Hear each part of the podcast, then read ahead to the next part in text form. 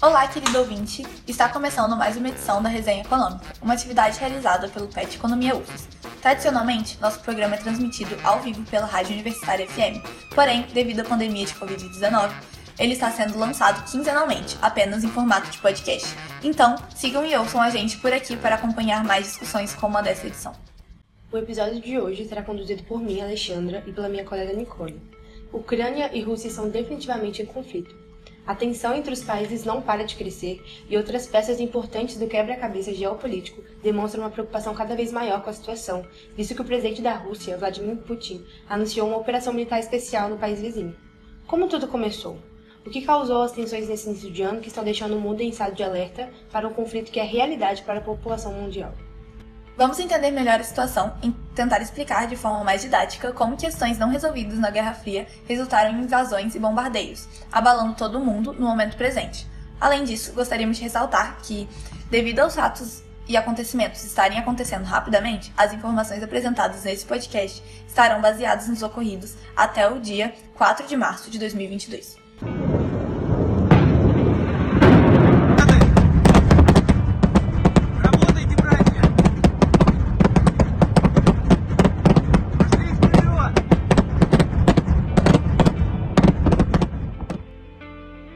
Sempre bom lembrar que, caso vocês tenham interesse em sugerir temas para os próximos programas, fazer algum comentário, além de, é claro, ficar por dentro das nossas outras atividades, nos sigam também nas outras redes sociais. Nosso Instagram é o peteconomiaufis, e neste período, além do nosso podcast, também temos feito resenhas escritas, e elas estão todas disponíveis no nosso site peteconomiaufis.wix.com barra.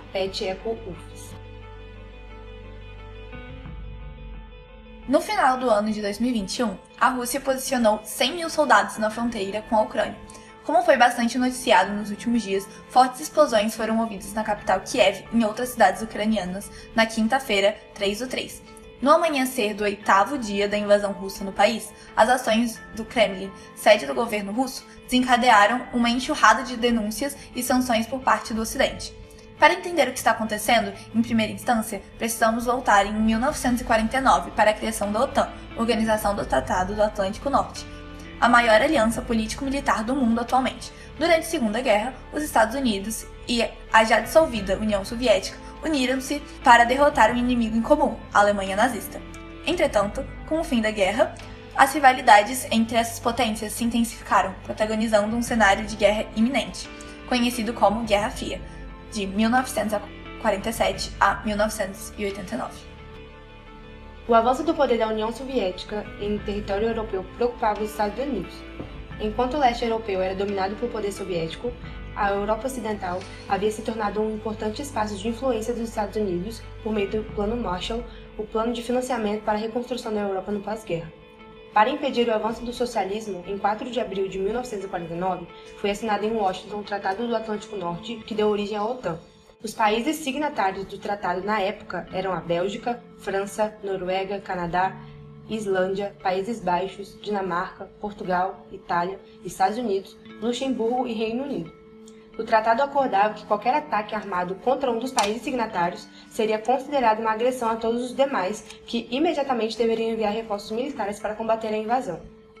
Como resposta, os soviéticos formularam, em 14 de maio de 1955, o Pacto de Varsóvia, uma aliança militar celebrada entre os países aliados, ideologicamente, com o RSS, o que tinha por objetivo se unir contra o avanço da influência norte-americana. É importante entender que até 1991, a Ucrânia era uma das 15 repúblicas que formavam a União Soviética. Com o colapso da União Soviética, em agosto daquele ano, a Ucrânia tornou-se uma nação independente e passou a estabelecer laços mais próximos com as potências ocidentais, o que incomodou a Rússia. Algumas negociações foram pensadas como forma de integrar Belarus e Ucrânia à Rússia. Um dos elementos que marcam as discussões sobre o desejo russo de anexar a Ucrânia, ou ao menos parte dela, é, enquanto o lado oriental manteve íntimas ligações com a cultura russa, o lado ocidental desenvolveu traços culturais próprios que fundamentam a ideia da Ucrânia como uma nação própria e independente. Por isso, mesmo independentes, Belarus e Ucrânia se mantiveram na esfera de influência direta da Rússia. Em 1997, Rússia e Ucrânia assinaram um tratado de amizade, cooperação e parceria, conhecido como o Grande Tratado.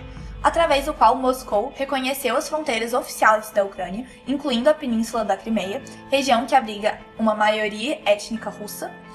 A primeira grande crise diplomática entre os dois lados surgiu com a chegada de Putin ao poder. Em 2003, a Rússia começou a construir inesperadamente uma barragem no Estreito de Kerch, próxima à ilha ucraniana de Tuzla, entre o território russo e a península da Crimeia.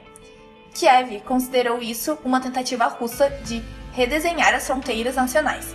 O conflito somente foi resolvido após um encontro frente a frente entre os presidentes de cada país. A construção da barragem foi suspensa, mas a fachada de amizade entre os dois lados começou a de demonstrar rachaduras. Em 2008, o então presidente dos Estados Unidos, George Bush, pressionou pelo início do processo de adesão da Ucrânia e da Geórgia à OTAN, apesar dos protestos de Putin cujo governo não reconhece totalmente a independência ucraniana. Após as coisas não irem tão bem quanto esperado em relação à OTAN, a Ucrânia fez uma nova tentativa de reforçar seus laços com o Ocidente através de um acordo de associação com a União Europeia. Mas no verão de 2013, poucos meses antes da assinatura do documento, Moscou passou a exercer forte pressão econômica sobre Kiev e forçou o governo do então presidente Yanukovych, que acabou vencendo a eleição de 2010, a congelar o acordo. O estopim em relação à Ucrânia ocorreu em 2013, quando o enorme movimento contra o controle político russo começou a direcionar no sentido da União Europeia. Milhares de ucranianos favoráveis à adesão à União Europeia tomaram as ruas de Kiev para exigir que o presidente retomasse as negociações com o bloco. Houveram confrontos e essa manifestação ficou conhecida como Euromaidan, junção das palavras Europa e Maidan, que significa independência em ucraniano, nome da praça do centro de Kiev onde os manifestantes se reuniam. Na ocasião, mais de 100 manifestantes morreram em confronto com as forças de segurança em Kiev, e os 93 dias de protesto causaram a queda do então presidente Viktor Yanukovych. O caos das manifestações permitiu que grupos armados ultranacionalistas nascessem e ganhassem força. Foi o caso do Batalhão de Azov, que lutou ao lado da Guarda Nacional da Ucrânia, sob controle do Ministério dos Assuntos Interiores. O Azov foi destacado em 2014 para atuar na linha de frente das regiões separatistas pró-Rússia em Donetsk e Lugansk. Em fevereiro do ano seguinte, o presidente ucraniano fugiu para a Rússia. O Kremlin se aproveitou do vácuo de poder em Kiev e anexou a península da Crimeia em março de 2014. A Crimeia, na verdade, já fez parte do território da Rússia e mais da metade de sua população fala o idioma russo. Esse território foi cedido à Ucrânia em 1954, quando esta ainda fazia parte da União Soviética pelo presidente soviético Nikita Khrushchev, que era ucraniano. Após a tomada do poder pelas forças russas, a primeira ação de Putin foi militarizar a região, ocupando aeroportos e bases militares. A ação foi facilitada pela dificuldade de resistência do governo ucraniano e pelo fato das forças militares da Crimeia serem em grande parte formadas por cidadãos de origem ou descendência russa. Essa decisão gerou um agravo nas relações diplomáticas, uma vez que os Estados Unidos e a União Europeia reagiram prontamente, ameaçando o estabelecimento de sanções diplomáticas contra a Rússia. Possuir a Crimeia seria devido à sua importância estratégica, que se deve principalmente à sua posição geográfica. A península representa uma via de acesso ao Mar Negro e a partir do Mar de Azov, que banha o sudoeste do território russo e parte da Ucrânia. Trata-se de uma área de águas quentes que favorecem o transporte marítimo tanto para fins comerciais quanto de defesa territorial por parte da Rússia, que já controla uma unidade militar na cidade de Sebastopol. Bom, como deu para perceber, as tensões entre os dois polos são uma realidade há tempos no decorrer da história. O que entra na jogada também é que o medo mundial está fundamentado no estopim da destruição mútua assegurada. Mas o que seria isso? Conceituando brevemente, é uma doutrina de estratégia militar, onde o uso maciço de armas nucleares por um dos lados iria efetivamente resultar na destruição de ambos, atacante e defensor. É baseada na intimidação, através da qual o desenvolvimento de armas cada vez mais poderosas é essencial para impedir que o inimigo use as mesmas armas.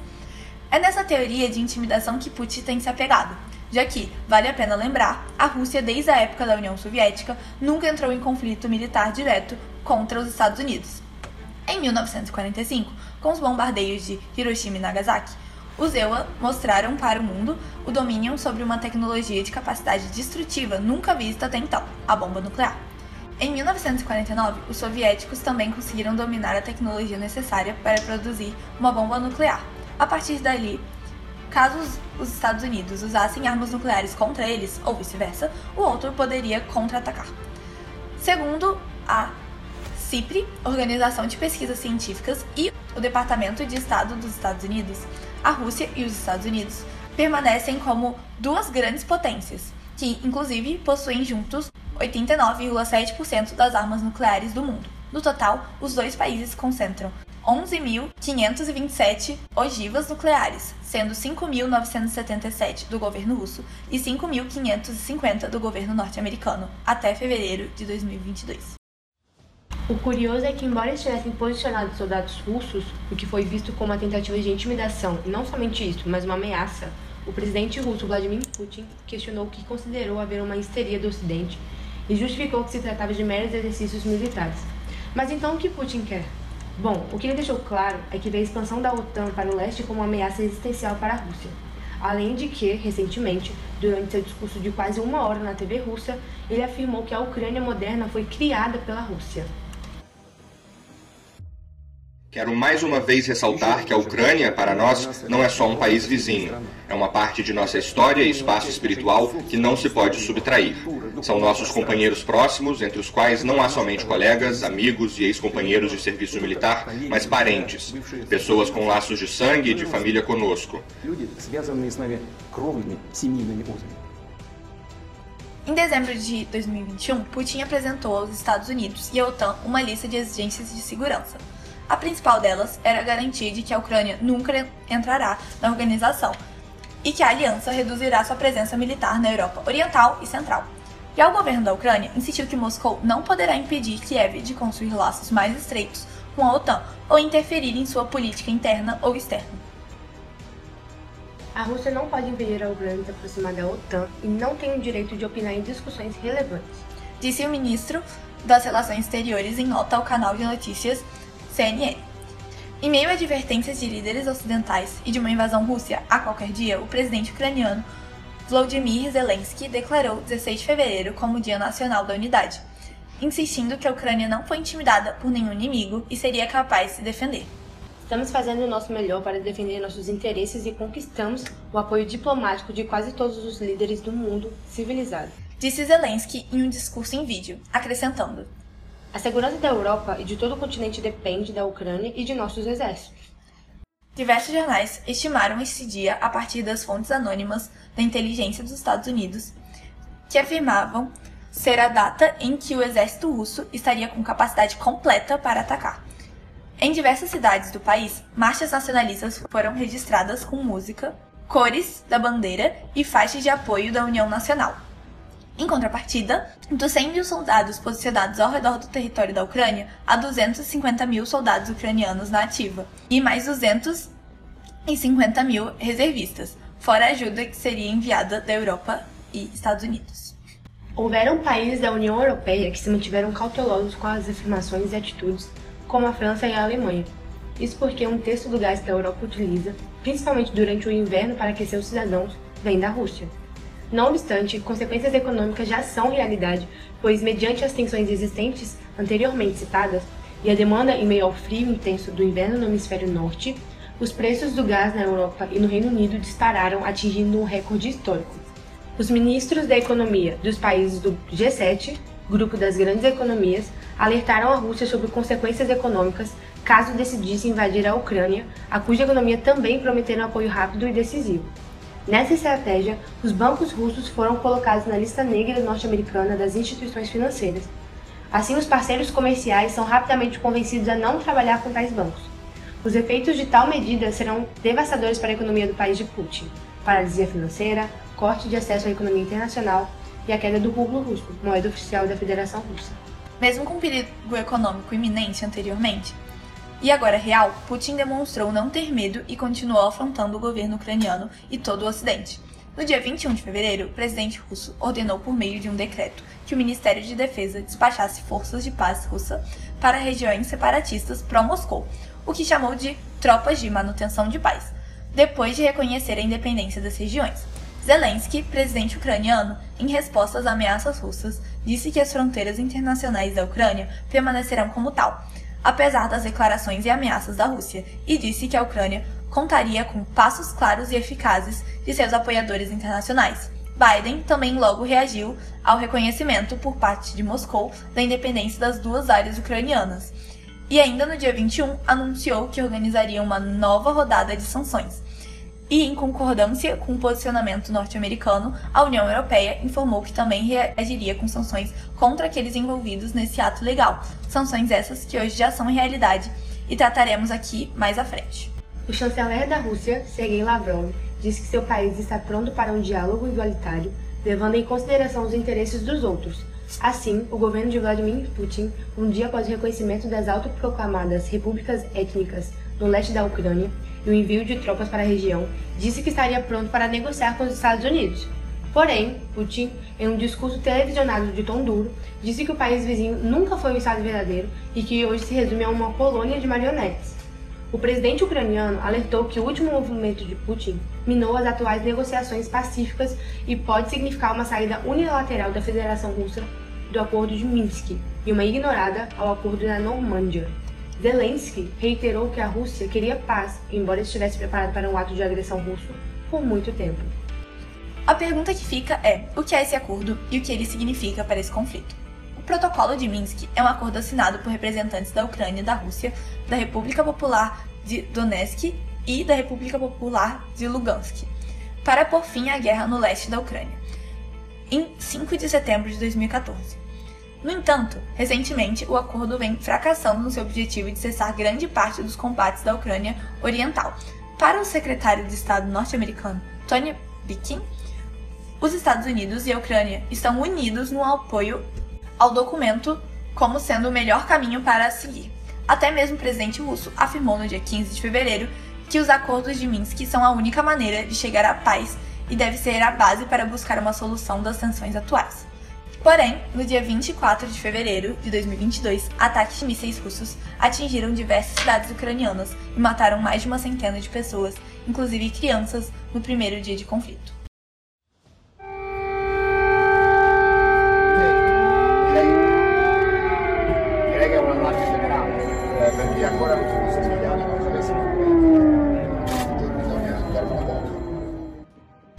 Contexto, desde que a Rússia iniciou a invasão à Ucrânia, o país tem sido alvo de uma série de duras sanções econômicas, cujos defeitos já são sentidos em diversos setores da economia. As sanções têm o objetivo de isolar a Rússia do mercado global, controlar de forma rigorosa a exportação e impactar diretamente o acesso do país a tecnologias de ponta. Assim, a Casa Branca declarou querer sufocar a importação russa de bens tecnológicos críticos. Uma das restrições de maior impacto na economia russa é a remoção de diversos bancos do sistema SWIFT, uma plataforma financeira de comércio internacional que realiza pagamentos interbancários em todo o mundo. A plataforma afirmou em comunicado que está conversando com as autoridades para entender quais entidades serão submetidas a essa nova medida e que vão desconectá-las do sistema assim que receberem instruções para isso. A União Europeia anunciou que já pediu a exclusão de sete bancos escolhidos com base em suas conexões com o Estado russo e com os bancos públicos. Além disso, ainda referente ao setor bancário, o presidente dos Estados Unidos, Joe Biden, anunciou sanções visando trilhões em ativos controlados pela Rússia, assim como as elites do país e instituições financeiras. As restrições incluem a proibição de transações com institutos financeiros e todos os ativos dos bancos russos da União Europeia deverão ser congelados para impedir o financiamento da guerra. Em relação ao setor de transportes, a União Europeia fechou seu espaço aéreo à Rússia e proibiu aeronaves de pousar, decolar e sobrevoar os países membros. O Reino Unido baniu a companhia aérea russa Aeroflot de seu espaço aéreo e a companhia norte-americana Delta Airlines deixou de operar no território russo. E Boeing também fechou suas principais operações em Moscou e suspendeu serviços de manutenção, peças e suporte técnico para companhias aéreas russas a MSC e a Maersk, duas das maiores empresas de transporte marítimo do mundo, suspenderam as entregas que têm a Rússia como origem ou destino. Desde o início das restrições ao governo de Vladimir Putin, os Estados Unidos e a União Europeia tentaram deixar de fora o setor de energia das sanções contra o país. A Rússia responde por 7,5% das exportações globais do produto. Porém, os Estados Unidos anunciaram restrições ao país que incluem exportações de tecnologia no setor do refino de petróleo, com o objetivo de degradar o status da Rússia como principal fornecedor de energia ao longo do tempo. A iniciativa marca o passo mais significativo já adotado para alcançar o setor, que é considerado a força vital da economia russa. Após a reunião de cúpula de seus líderes, a União Europeia também anunciou um endurecimento das sanções contra a Rússia. De acordo com a agência AFP, as medidas incluem o veto à exportação de tecnologia, peças e serviços de aeronáutica, assim como de equipamentos para a reforma de refinarias de petróleo. A percepção da liderança do Estado é segundo Dmitry Persov, porta-voz do presidente Vladimir Putin, que a economia da Rússia está sentindo uma forte pressão, mas há potencial de resistência. Há planos e contramedidas que estão sendo tomados com vigor. Ela não morrerá. Disse. O Banco Central Russo reagiu ao colapso do rublo e dobrou a taxa juros para 20%, a fim de neutralizar a espiral de desvalorização da moeda e da inflação. Mesmo assim, Sergei Utkin, um conhecido economista de Moscou, adverte no jornal Kommersant sobre gigantescas perdas econômicas e a destruição do modo de vida de classes sociais inteiras.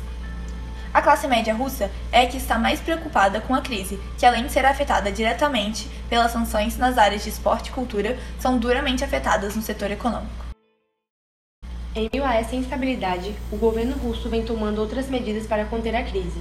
Os exportadores passam a ser obrigados a converter em rublos 80% de sua receita em moeda estrangeira, obtida desde 1 de janeiro.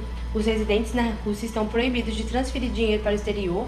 O Banco Central russo retomou a compra de ouro no mercado doméstico e intensificou medidas para impedir que estrangeiros vendam suas ações na bolsa russa e que fundos sejam retirados do país. Todas essas medidas buscam, de diferentes maneiras, conter a desvalorização do rublo e proteger o sistema financeiro russo do colapso. São diversas estratégias por todos os lados, cada prazo friamente calculado e planejado. No tênue jogo da diplomacia e da defesa, aceitar as demandas russas poderia ser visto como um sinal de fraqueza das potências ocidentais. Além disso, para o Ocidente, o temor é de que a Rússia possa não parar apenas na Ucrânia. Apesar do auge das tensões nos últimos dias, o enredo pode ainda levar meses e seguir ao longo de 2022. Então é isso, galera. O episódio está chegando ao fim. Esperamos que vocês tenham gostado, aprendido tanto quanto nós e se situado em meio a esse momento histórico tão intenso no qual estamos inseridos. Caso tenham ficado com alguma dúvida ou quiserem mandar alguma sugestão para próximos episódios, mandem um e-mail para a gente no peteconomiaufis.gmail.com ou pelo nosso site peteconomiaufis.wix.com.br site, onde vocês também podem encontrar nossas outras atividades. Aproveitem para nos seguir no Instagram, no pet Economia UFES, para ficarem dentro do nosso grupo.